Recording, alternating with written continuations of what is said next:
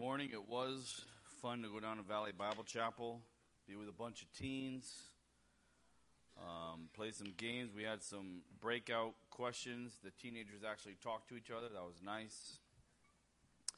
I was going to say a lot more, but my brother already covered it when he did announcements. Now my notes are all messed up. I wanted to remind us today of the story. We're not going to really be um, in this story a lot. Um, but in First Kings chapter 19, we have the story of Elijah. And remember what just happened? The story might be familiar for some of us. He's just had an amazing victory where fires come down from heaven, consumed everything. He has executed the prophets of Baal. He has then gone to Ahab and the drought is over. He has experienced a personal miracle where he outruns the chariot. So he's got a miracle where he sees God do a work publicly. He experiences a uh, personal miracle where he is running faster than a chariot. Then he gets a death threat from Jezebel. And she basically says, By this time tomorrow, you'll be dead. And so his reaction is in verse 3. 1 Kings chapter 19 verse 3. And when he saw that, he arose and ran for his life and went to Beersheba, which belongs to Judah, and left his servant there. But he himself went a day's journey into the wilderness and came and sat down under a broom tree, and he prayed that he might die. And he said, It is enough. Now, Lord, take my life, for I am no better than my father's. An angel comes and gives him food. Skip to verse 9. And there he went into a cave and spent the night in that place. And behold, the word of the Lord came to him and said to him, What are you doing here, Elijah? So he said, I have been very zealous for the Lord God of hosts for the children of Israel have forsaken your covenant, torn down your altars, and killed your prophets with the sword. I alone am left, and they seek to take my life. What are you doing here, Elijah? The question is simple. Was it right for Elijah to run? It's a death threat. You would think the miracles might give him a little courage. Is it okay for him to isolate himself and go be by himself? I think that's why God asked the question What are you doing here? Today, I want to read two verses in Proverbs chapter 18.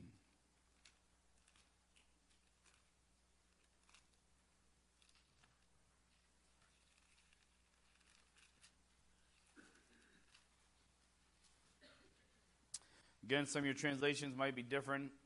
I like mine for the context. Verse 1 of chapter 18, it says, A man who isolates himself seeks his own desire. He rages against all wise judgment. A fool has no delight in understanding, but in expressing his own heart. Let's pray. Lord Jesus Christ, thank you so much that you uh, did not isolate yourself. You left heaven. Uh, you came down and were with the people.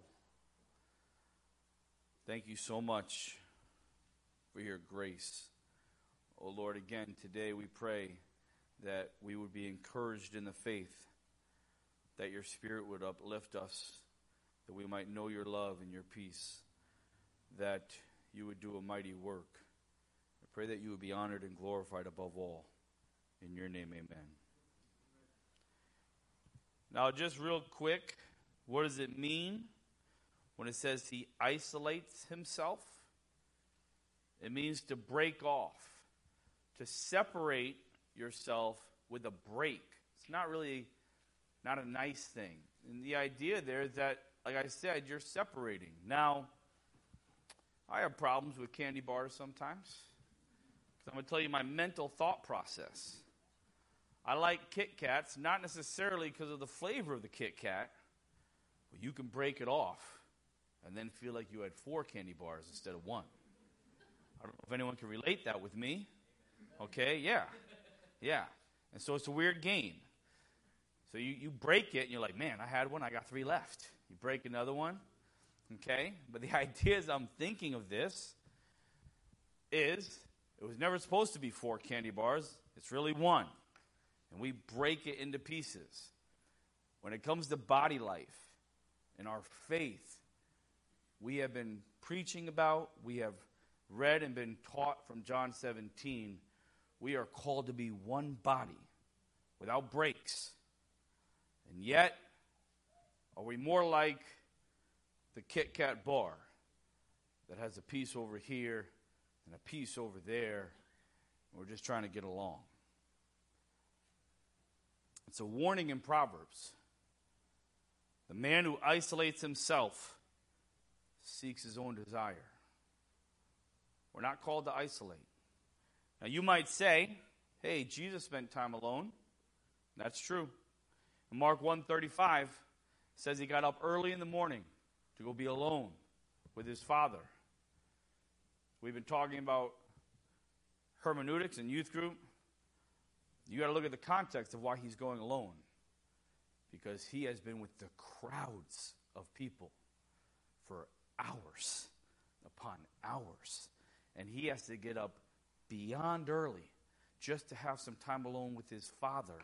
And he's actually found by one of the disciples when he's trying to get alone time, going, They want you. They want you. So, yes, there's a portion that says we take heed to ourselves, spend time alone with God. It's not what I'm talking about today. I'm talking about the fact that it's all too easy for us to isolate ourselves. To isolate ourselves. I don't want to talk about the warnings of the Bible, and that as hard as it might have been for Elijah to not go running, as hard as it might have been to have real death threats, he should not have done what he did. He should not have took off running and just completely put himself alone with no one around. I would like to talk about three reasons why we should not be isolated or break off from even fellowship here at Branford Bible Chapel. Three reasons why you don't just break off and kind of do your own thing. Isolation comes in many, many ways. Can you be in a crowded room and be isolated? Absolutely. So I, it's, it's a thing that the Spirit of God has to do this morning when it begs the question are we isolating? I can't answer that for you. We're all in the room together. I will tell you this I get paid. I get paid by the town of Southington to make sure my students do not sit in complete silence while they eat their lunch, because that's what they would do.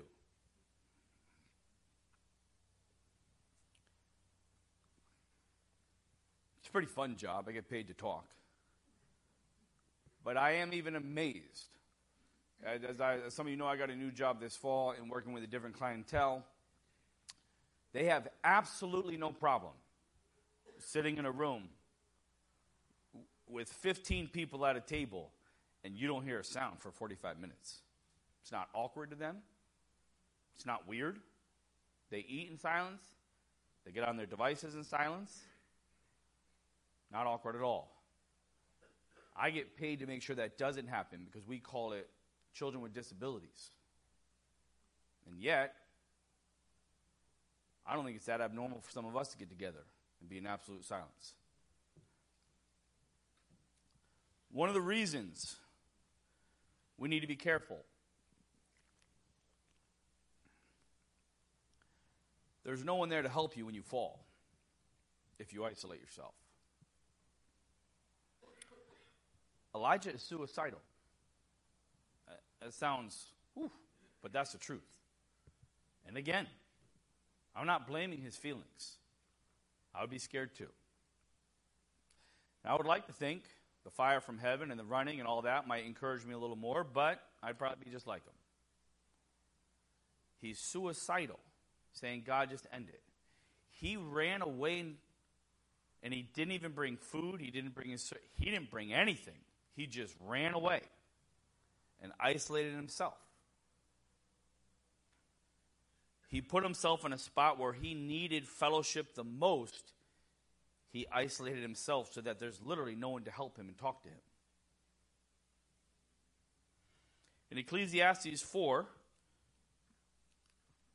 it says this in verse 9 Two are better than one because they have a good reward for their labor.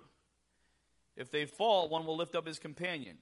But woe to him who is alone when he falls, for he has no one to help him up. Again, if two lie down together, they will keep warm. How can one be warm alone? Though one may be overpowered by another, two can withstand him, and a threefold cord is not quickly broken. If you fall, who's there to help you? If you get attacked, you'll probably get overthrown, but not if there's two of you. It's very hard to take down two people, regardless if you have no physical strength or not. Elijah needs help. There's no one there.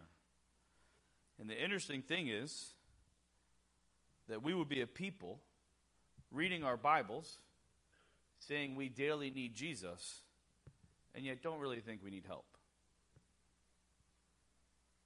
Well, I don't like to ask for help, but I need a lot of it. My wife is good at this, and there's so many of you in this room. I think I've said this before. Um, it seems like somehow I'm always fixing something, and I'm really not good enough to fix it. So I ask some of you. Help me along. But I've said before over and over, there's numerous times my wife has said, Why can't you just call so and so? And I go, mm. and it's to my shame. It's what, like, the person has said to me over and over, buddy, yeah, come on, we're friends. And I get mad at you if you don't ask me for help. but when I need your help, nah, I don't. But at least I make the phone call, probably because Kim's like, I really need it done. Can you call that person?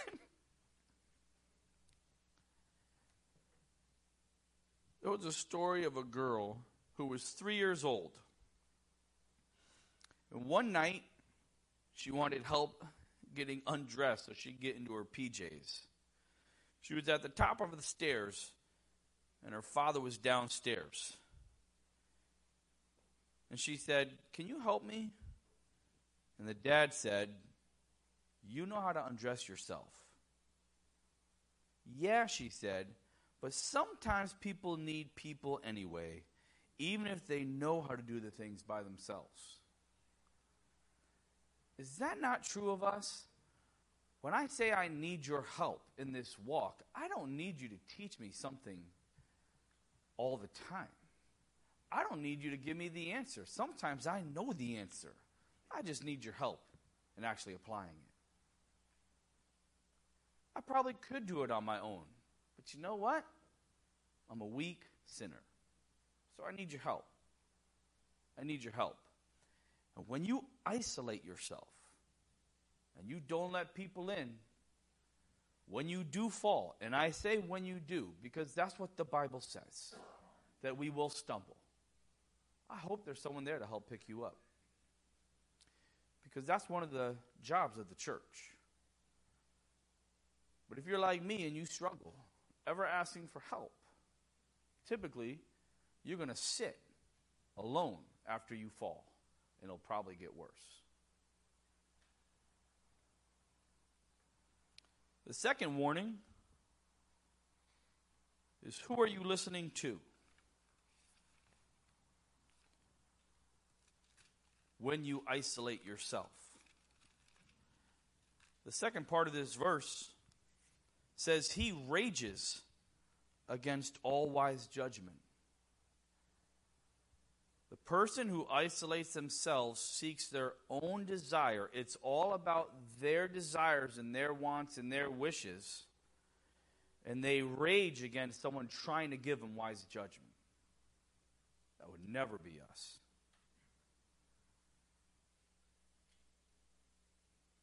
I want you to know how it plays in your own mind. I can't imagine Elijah sitting there by himself and having his own thoughts coming to his head. I'm a prophet. I just saw the Lord do this. I, I got to go back. And yet, when there's no one else to talk to, you very easily can trick your own mind into going, what? Yeah, I, yeah, I think I saw fire coming down. Yeah. Again, I'm not saying he did any of this. I'm just saying I know how minds work. And there's so many times where we need someone else in our life to go, no, you remember the fire came down. Elijah, I saw you saw you execute all those prophets. You told me the story how you outran Ahab. No, no, that's the reality, Elijah. That's the reality. You got to hear that. God will protect you. He already has. But when he's all by himself, he's got no friend to do that. He's got no one he can listen to. How do you know if you've isolated yourself or if you're in this kind of uh, idea of not wanting to hear wise thinking? You get angry. The proverb says, He rages against all wise judgment. The story goes, as has been told sometimes in my house, of I was madly in love with my high school girlfriend. And uh, that's a whole other story. You probably shouldn't be madly in love at 17. But I wouldn't really say in love, but you know, whatever it was, I was head over heels. So, I do remember, and it's always funny. These these are the notes in my you know in my paper here, and now my father and mother are here. Didn't know that was happening, but they know the story. They were there. They lived it. But there's a point we were at the dinner table one night, and uh, I you know I we were doing the high school breakup or something. I forget the details, and I was distraught. I was distraught. And uh, for, this isn't Kim, by the way. This is someone else. Before you go talk to Kim, be like, what? And something happened where I, I said something about my girlfriend at the time, Elsa, and my father said, kind of like, hey, you better, you better watch out. You're not going to marry this girl. Right? That, that's not that bad of advice.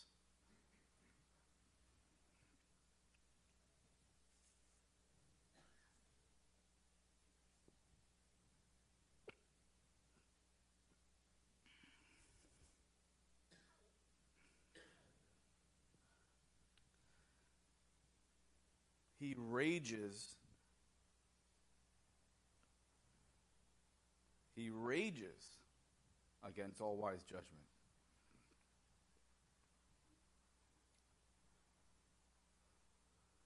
I yelled at my father.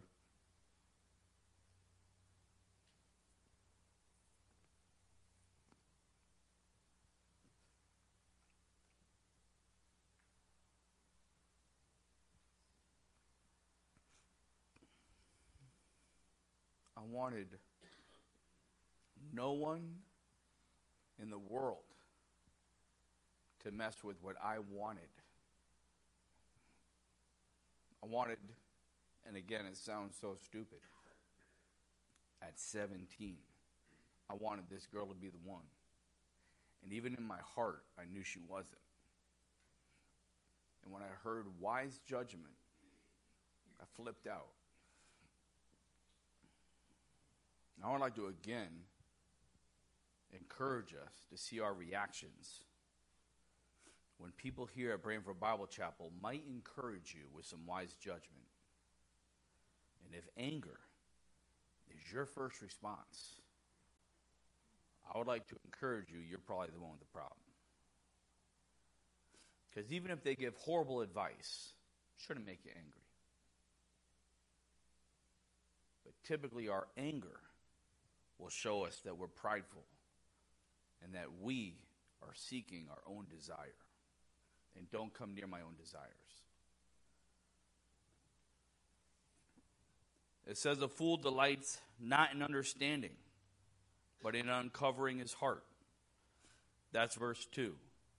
When you do not delight, when you're not excited about actually getting the truth, actually understanding a situation, the Bible calls you foolish. The only thing you care about is expressing your own heart. The Bible calls you foolish. Now, I want to talk about generationally right now how we're how we're kind of doing it like this as a culture. So in other words, when we talk about isolation, how much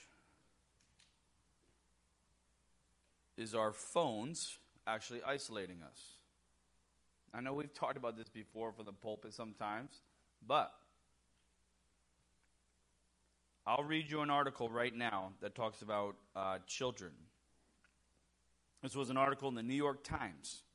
It was written, I think, back in September. As students, as students return to school in the coming weeks, there will be close attention to their mental health.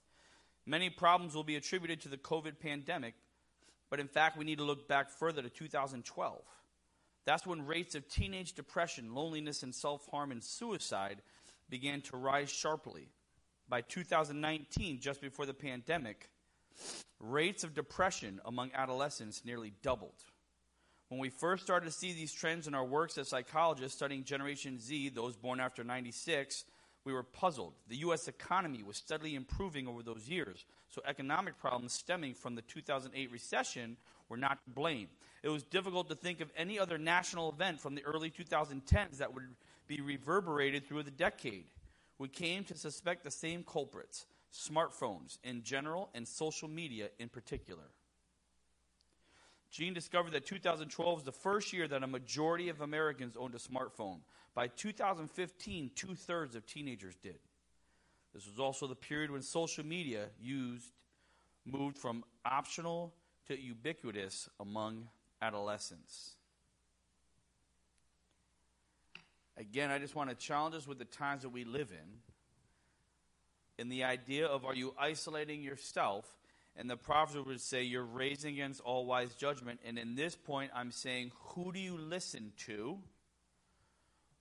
We are living in times where if you don't like the opinion, you just get to get out of the article. You don't like what they say? Eh. You don't like what they post? Eh. Or you get to attack it. Not like, not like, not like. If you like the opinion, nah, retweet, repost, share, that's right. I'm using I'm using social media language. I know. My daughters are laughing at me. Okay? Like it, heart it, all that stuff. Okay? And it actually isolates yourself because there's no one saying, uh, wait a minute, I might like that post. What? I don't really agree with that. What? You're all by yourself on a phone, somewhere like in your bedroom. And all your thoughts are running and no one's talking to you. But this is how we're talking. And the youth of today, there's so many studies right now that their depression, their suicide, their anxiety is just completely shooting through the roof because the only thing they know is their phones. It's the only thing they know. Who are we listening to? It is easier now than ever in the times we listen to where you really don't have to have personal interaction with people. You can just stay home, stay on your phone, watch some TV, order your food through Amazon. We are living in times where we do not need people in that way. And the Bible warns us about isolating ourselves.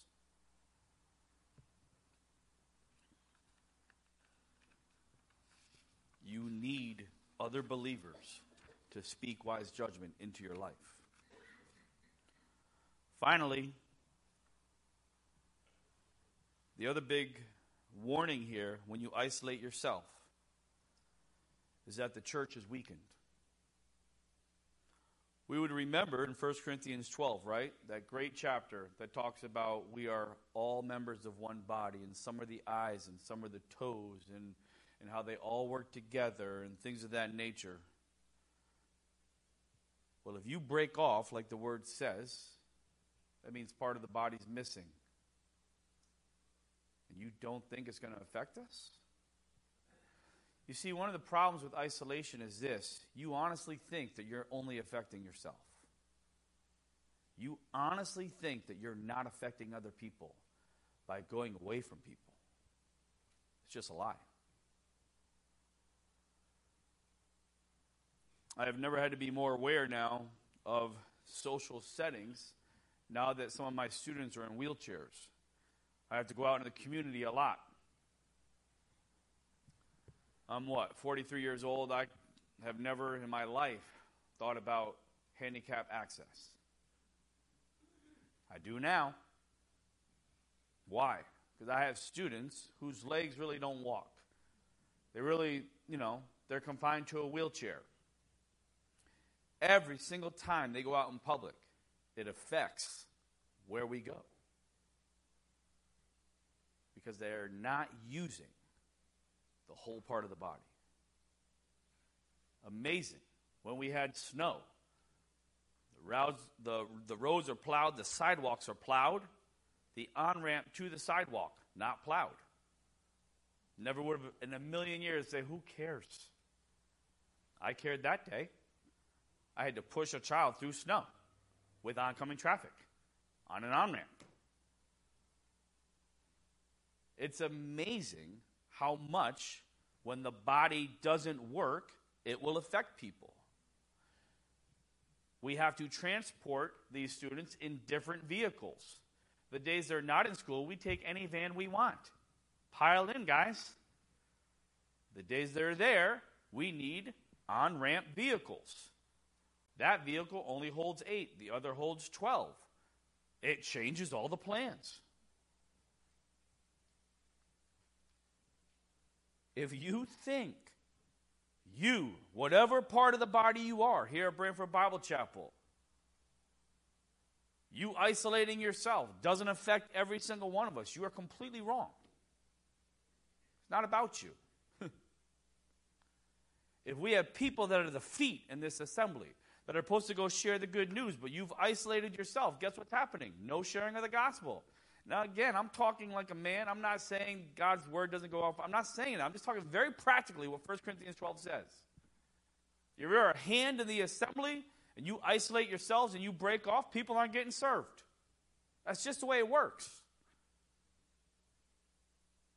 You affect body life.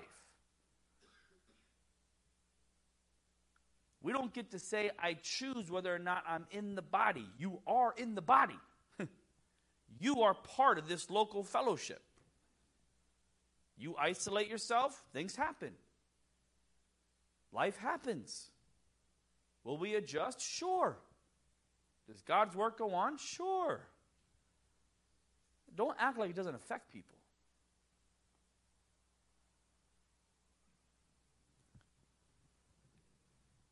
You know what Elijah did? As soon as he kind of went back in the next chapter, is when he passes the mantle on to Elisha. The number one way he got out of isolation was to completely invest in someone else. To the point where when he's about to go to heaven, because I kind of see it like Elijah being like, Elijah, get out of here. He said, Stay here the Lord has sent me to Bethel. That's what Elijah says to Elisha. But Elisha said, As surely as the Lord lives and as you live, I will not leave you. Seems like Elijah was never alone again because he invested in someone else. And that dude, Elisha, he clinged right on. I ain't going anywhere. You want to help your isolation? We've said it before. Instead of waiting for someone to come into your life and help you, why don't you go talk to someone else? It'll help you with your isolation. A lot of warnings about isolating ourselves, God, guys. God does not want us to isolate ourselves. Let's pray. Lord Jesus, thank you again that you are an amazing God. Lord, help us. It's, uh, it's easy. It's very easy to isolate ourselves nowadays. Um, we have so much at our fingertips. We don't even need to go to the bank to get our money. We just use our phones. We buy what we want online. We can communicate through texting and never opening up our mouths. Lord, help us to see the beauty that you are the head and we are the body, and that you would want us to be one as you and the Father are one. You'd want us to be unified. You want us to realize how we affect each other. Again, Lord, help us.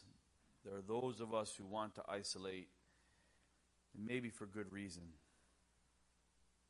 Great reasons, like Elijah had. I pray that you would strengthen them today, that your Spirit would do a work, that they might be able to get out of some isolation.